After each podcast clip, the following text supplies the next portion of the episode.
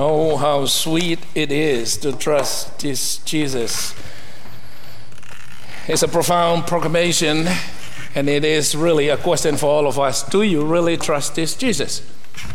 How much do you trust this Jesus? How often do you trust this Jesus?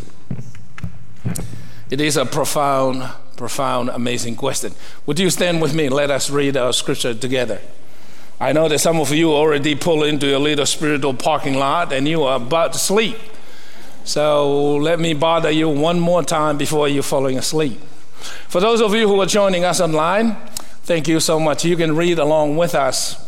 It is just a bad habit I have because I cannot really read well, so I want other people to read because they're better than me. Somebody say amen. amen. Forget y'all.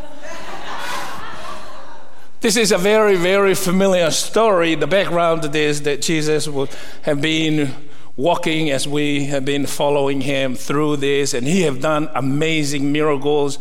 He have healed the sick. He have made people that blind get see again. People cannot hear. People who cannot walk. He he have raised the dead and given back. He have fed people uh, I mean, the biggest fish fry there was, Jesus done that with 5,000 men, and another setting, it was 4,000. Not counting women, I don't know. You know, the censors that, that, that day was just, just ridiculous, but, you know, that's what we were given. Now he is moving. Jesus is keep moving. If you see the, uh, the map of this, if you can imagine it, that's the map is right there. And so Jesus started his ministry from down here and he's keep moving. And now he's moving even further up. Can you see that? I can, I can see your mind was going up there. And now we are in this little place. Uh, you know, the, uh, the, the famous people of the past. Well, really, it's still happening today. If you have money, you can have anything named after you. But these people over here, it is power, it is oppression. And so Caesar named places after him. So he, he when, when, when people say that, they think of him. And so uh, the, other, the other oppressor is Philip. And so this little place over here was named after these guys. If you can see this far, say amen. amen. Let us read. Now, when Jesus came into the district of Philippi, he asked his disciple, Who do people say that the Son of Man is? And they say, Some say John the Baptist, but others say Elijah, and still others say Jeremiah or one of the prophets. He said to them, But who do you say that I am? Simon Peter answered, You are the Messiah, the Son of the living God. And Jesus answered him, Blessed are you, Simon, son of Jonah, for flesh and blood has not revealed this to you, but my Father in heaven. And I tell you, you are Peter, and on this rock I will build my church, and the gates of Hades will not prevail against it. I will give you the keys of the kingdom of heaven, and whatever you bind on earth will be bound in heaven and whatever you lose on earth will be loosed in heaven. Then sternly ordered the disciple not to tell anyone that he was the Messiah. This is the word of the Lord. Thanks be to God. You may be seated. God Almighty, have mercy on us. Speak to us the next few moments. Remove anything that might stand on our way of hearing you, being redeemed, being reshaped, and reset by you. God, I know I'm not worthy to do this work. Use me. I want to be faithful. Shape the words that come from my mouth. Let your sons and daughters who are willing to hear, hear you and you alone. God, I don't know what is what it is that you're about to do and you've been doing. It might just be you're still chasing after us. It might just be you're taking us to the emergency room.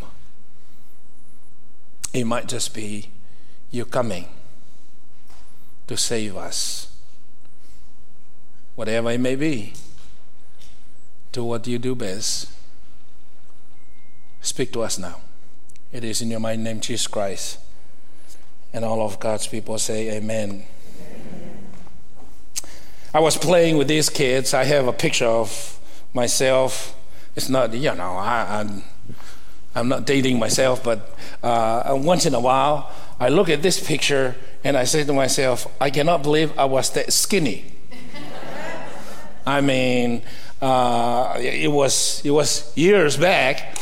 I was on a trip with a group of guys. We were on a, a rugby trip from the island to Taiwan. We were going over there to play in a rugby tournament. And uh, I still remember this. If I had known what I know now, then I would have filed a different kind of motion for what it would. We were going up to the mountain to a, uh, to a museum. And I remember, and I remember uh, riding in this bus.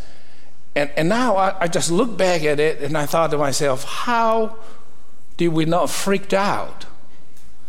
because that bus driver was going so fast and we were on the side of a mountain. And, and you know, we, we Polynesian, we Tongan people, we, we do life with a lot of songs. Whatever we do, somebody will start singing. Basically, most of the time when we start singing, somebody will start a hymn, and every single one of us find our parts and we just go. Uh, and you can find this on YouTube.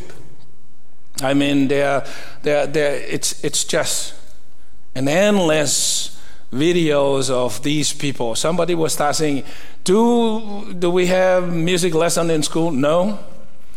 We have music lesson in church. And it's not really a formal kind of lesson. We just, you know, I, I, still remember, I still remember when I was just a tiny little kid, I cannot believe that this happened. Somebody carry me. Can you believe that? carry me carry me to church. I, I, remember waking up in the middle of, of the night sometimes or early, early in the morning when, when the rooster is still screaming, whoa, whoa, whoa, and I was like, I pick up my eyes and was like, where am I now? And I'm suspending in there. Somebody carry me to church because they go into sunrise service. About, you know, three times a week there's a worship service. And, I, I remember just sitting over there. And it's worse because uh, the people who've been around for some times, I, I, I think their clock at 4 o'clock in the morning, they're ready to start the day. But now I learned that means at 10 o'clock they go and take a nap.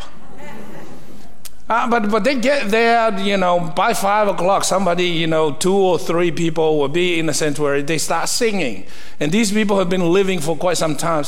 They almost memorize, you know, 663 hymns. They just go down by verse by verse, and it's just fascinating to me. But I remember, I remember growing up, and little by little, I started to learn that this is what we do. And I remember riding on this bus, and we were singing. I think we were just, we were psychologically a brainwash. Because somebody's singing and we were singing and we didn't realize. Every time I see this picture, I, I kind of relive that moment. I just realized how terrifying it was. I, I, I, think this has happened to all of us. When, when we are young, we are fearless, don't we? Somebody say amen. That's why we look at young people and it was like, really? You just wore me out just the way you walk around the house. Because they walk with purpose or they, they just, they cannot. I, I mean, I have a seven year old. I mean, I cannot believe how many times I say to her, stop running. She'll just turn around from the kitchen and run to the bedroom, or just run from the kitchen to the living room. And I said, one day you're going to run into the wall. Guess what? She have done that about five times now. And then she cried like she's going to blame somebody. And I keep saying to young people, please do not rush to grow up. It's overrated. Just be a kid. Because when you grow up so fast, you have no clue. When you grow up, you're going to pay for your own cars, your own gas, your own insurance, for your own shoes, for your own AC, especially now. Don't rush again. Don't, don't even think for a moment that when you grow up, to, like you try to be like our age, that whatever you have right now given to you for free is going to happen. It ain't going to happen. Okay? So, so just be a kid. Enjoy it. Be a kid as long as you can. And then, and then here's the bonus. You know, you know, us, we've been living a while. We try to be like you now. We got a little shot here, nip and duck here, and kind of twist and all of those. I'm in trouble now. But that's what we do. We try to reverse all that order, but, but you try to go so fast because you think there's such a privilege. No, you're just running into responsibility. And that's just a wonderful thing. And I was trying to fool these kids. I was like, look at this skinny guy. Well, evidently I didn't do a good job. Jesus have a moment with his disciple. Because up to this point in time, Jesus have done many, many things. Jesus walked on water, and his own disciple thought that Jesus was a ghost. The educated people, the Pharisees and the Sadducees, I mean, they thought that Jesus was just a criminal. And now he fed so many people. I mean, they were there. They thought that Jesus owned a grocery store. And now at this moment in time, he just won a reality check. He just asked the people, now, what is the word on the street? What does the people say about who I am? It's a fascinating question, and I think this is a question for every single one of us. Isn't it true that every single one of us, this is the question that we pursue in the whole entire life? We want a legacy at some point in time. Because here's the truth of this every single one of us, when we are born into this space and time, we try to figure out our identity. Our whole entire life is pursued to shape some kind of identity about who we are. This is why we men, when we get together, it's just a matter of three or four sentences, we start to gauge where we fit in there. What do you do for a living? We want other people to shape their outlook on us in some kind of identity to figure it out. And then, and then, like one of my kids here last week, she, she told that, you know, the fish was like this. She catch a fish. And then that's what we do as men.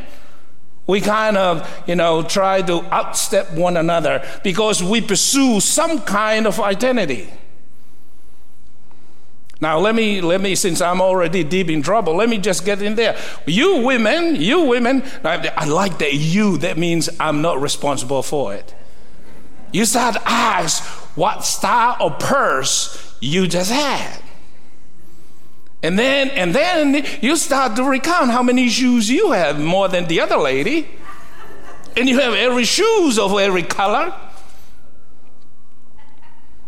That's that's right. That's right. Every single one of us, the longer we live here, we try to shape some kind of identity. That's why we go to the best school in town. That's why we move to the best neighborhood. Please do not misunderstand me. I'm not saying that those things are bad. I'm not giving you an excuse to be lazy, to just go and just do anything or nothing. I'm just saying that this is the reality of our life. We look for a way of shape some kind of identity. We pursue everything that we do, it is for our identity. Financially, relationally. Our faith, the way that we walk, the way that we talk, the way that we dress, who we hang out, where we go, all of this is shaped some kind of identity. I mean, you can hear now. I mean, the politicians try to shape the outlook of the whole nation on them. Here's my identity.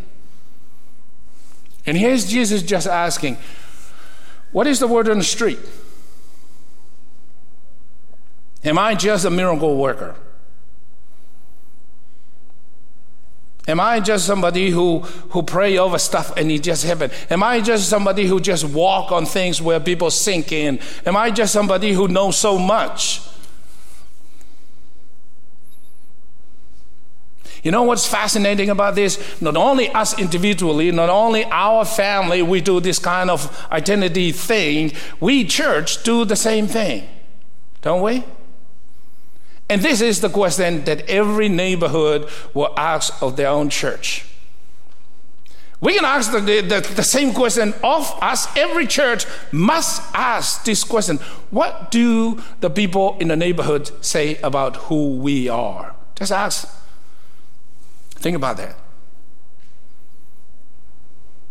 Now, you can get a variety of answers. There are people who have absolutely no idea that this location right here in this corner is a church. Absolutely no idea. I give you a window. I, I, I mean, I think I told you this. This happened way too often, and it pained me. It pained me to share with you that this is happening here. I'm not blaming nobody, it's just a reality. I remember walking out outside. You know, there's a little basketball goal, you know, post over there by a tree uh, on your way out on that side of the parking lot. When I got here, it was just a post. And then we crazy people decide, hey, let's put up a basketball. Any of us have, have played basketball? We don't. But we think it's a good idea. We go on through, we, we pretend we know what we do. But what we realize is that every week during school years, there is a multitude of little kids that walk right through here. They trans, they, they, they, what is that word? They just, what, what, what is that word you go into places where you're not supposed to? Trespassing. That, that, that's that word. They trespass here every Monday, every Tuesday, every Wednesday, every Thursday, every Friday. They, they just go that way. In the morning, they go this way. And we thought these kids must need some place to play. And I remember walking out one day, and there was a young mom and a young dad was just shooting things over there. And they have a little kid. And the little kids was down there. If you go over there, I think under that tree, there, there must still be some remnants. He was, he was throwing stuff in there. And it was hot. And I walk over there and I say, Hey, what's up, guys? And the first response from the dead, Are we in trouble? What do the people in the neighborhood say about us? What shaped their mind to believe they look different from you and me, that they are in trouble here in this very corner?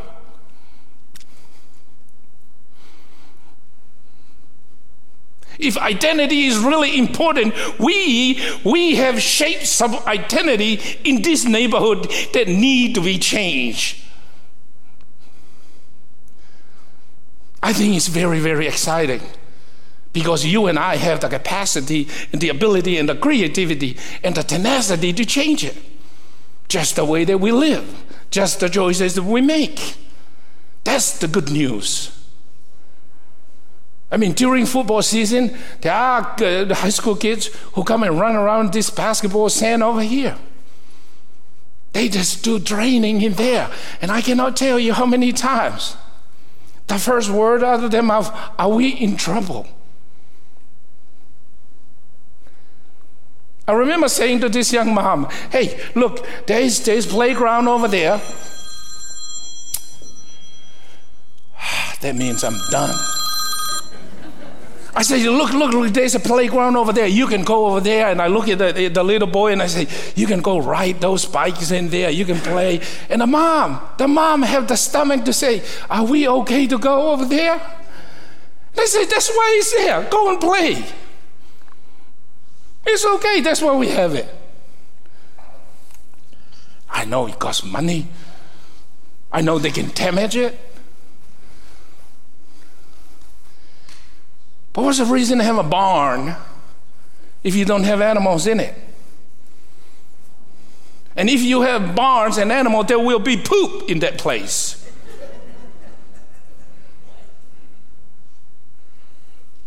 Now I'm really deep in trouble. Jesus simply asked the disciple, What is the word on the street about me? And then he dropped a bomb. Was like, What do you say? Who am I? And this question gives us hope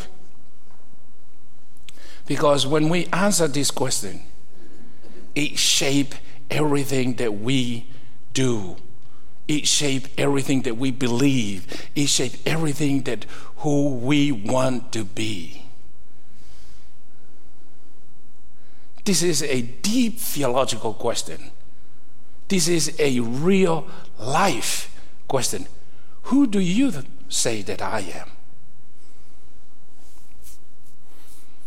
I presided over a funeral here yesterday. And you know what happened in a funeral? We say everything who that person has been to us. That's what a funeral does.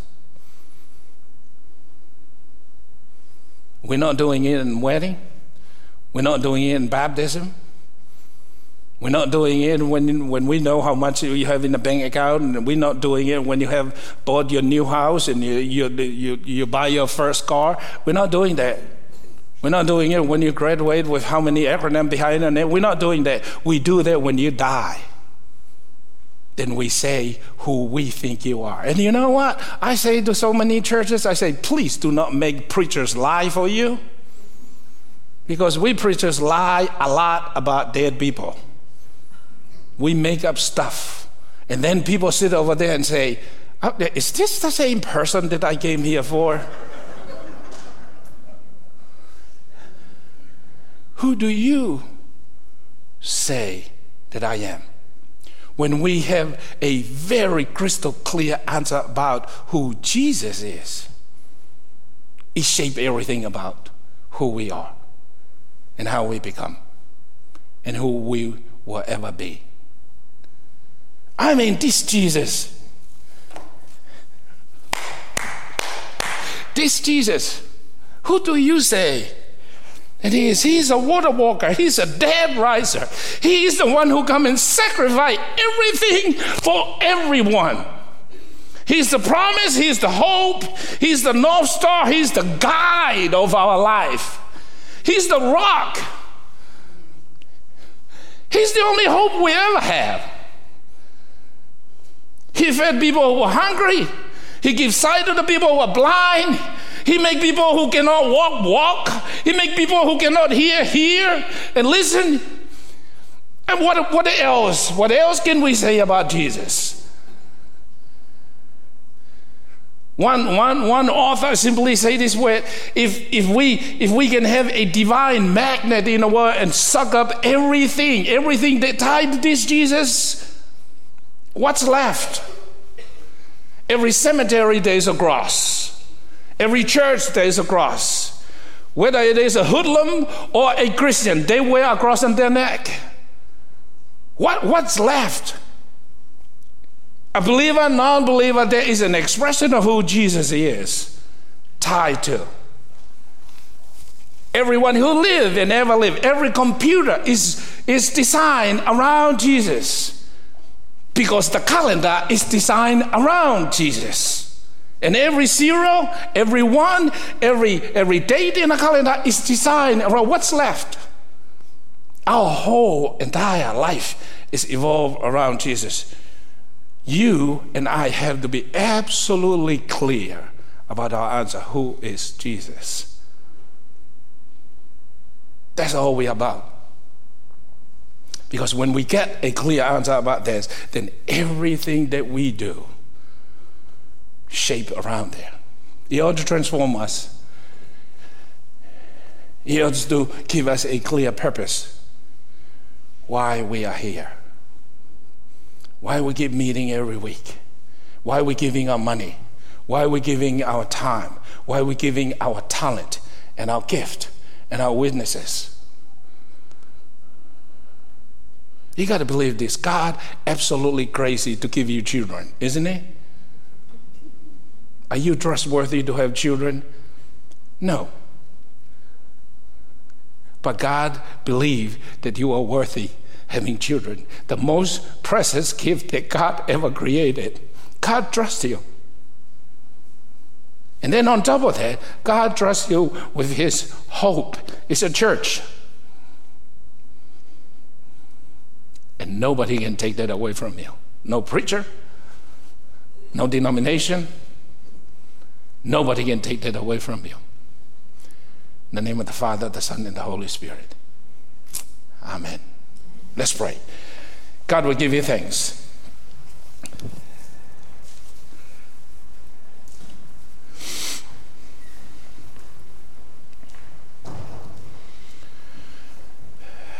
For trusting us with so much.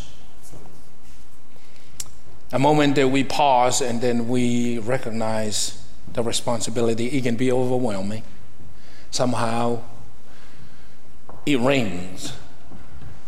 Go ye therefore, and I will be with you as you go to the end of the ages. And that we are so grateful for. Help us now. There are some of us, we still try to figure out how to answer this question about our idea of who you are.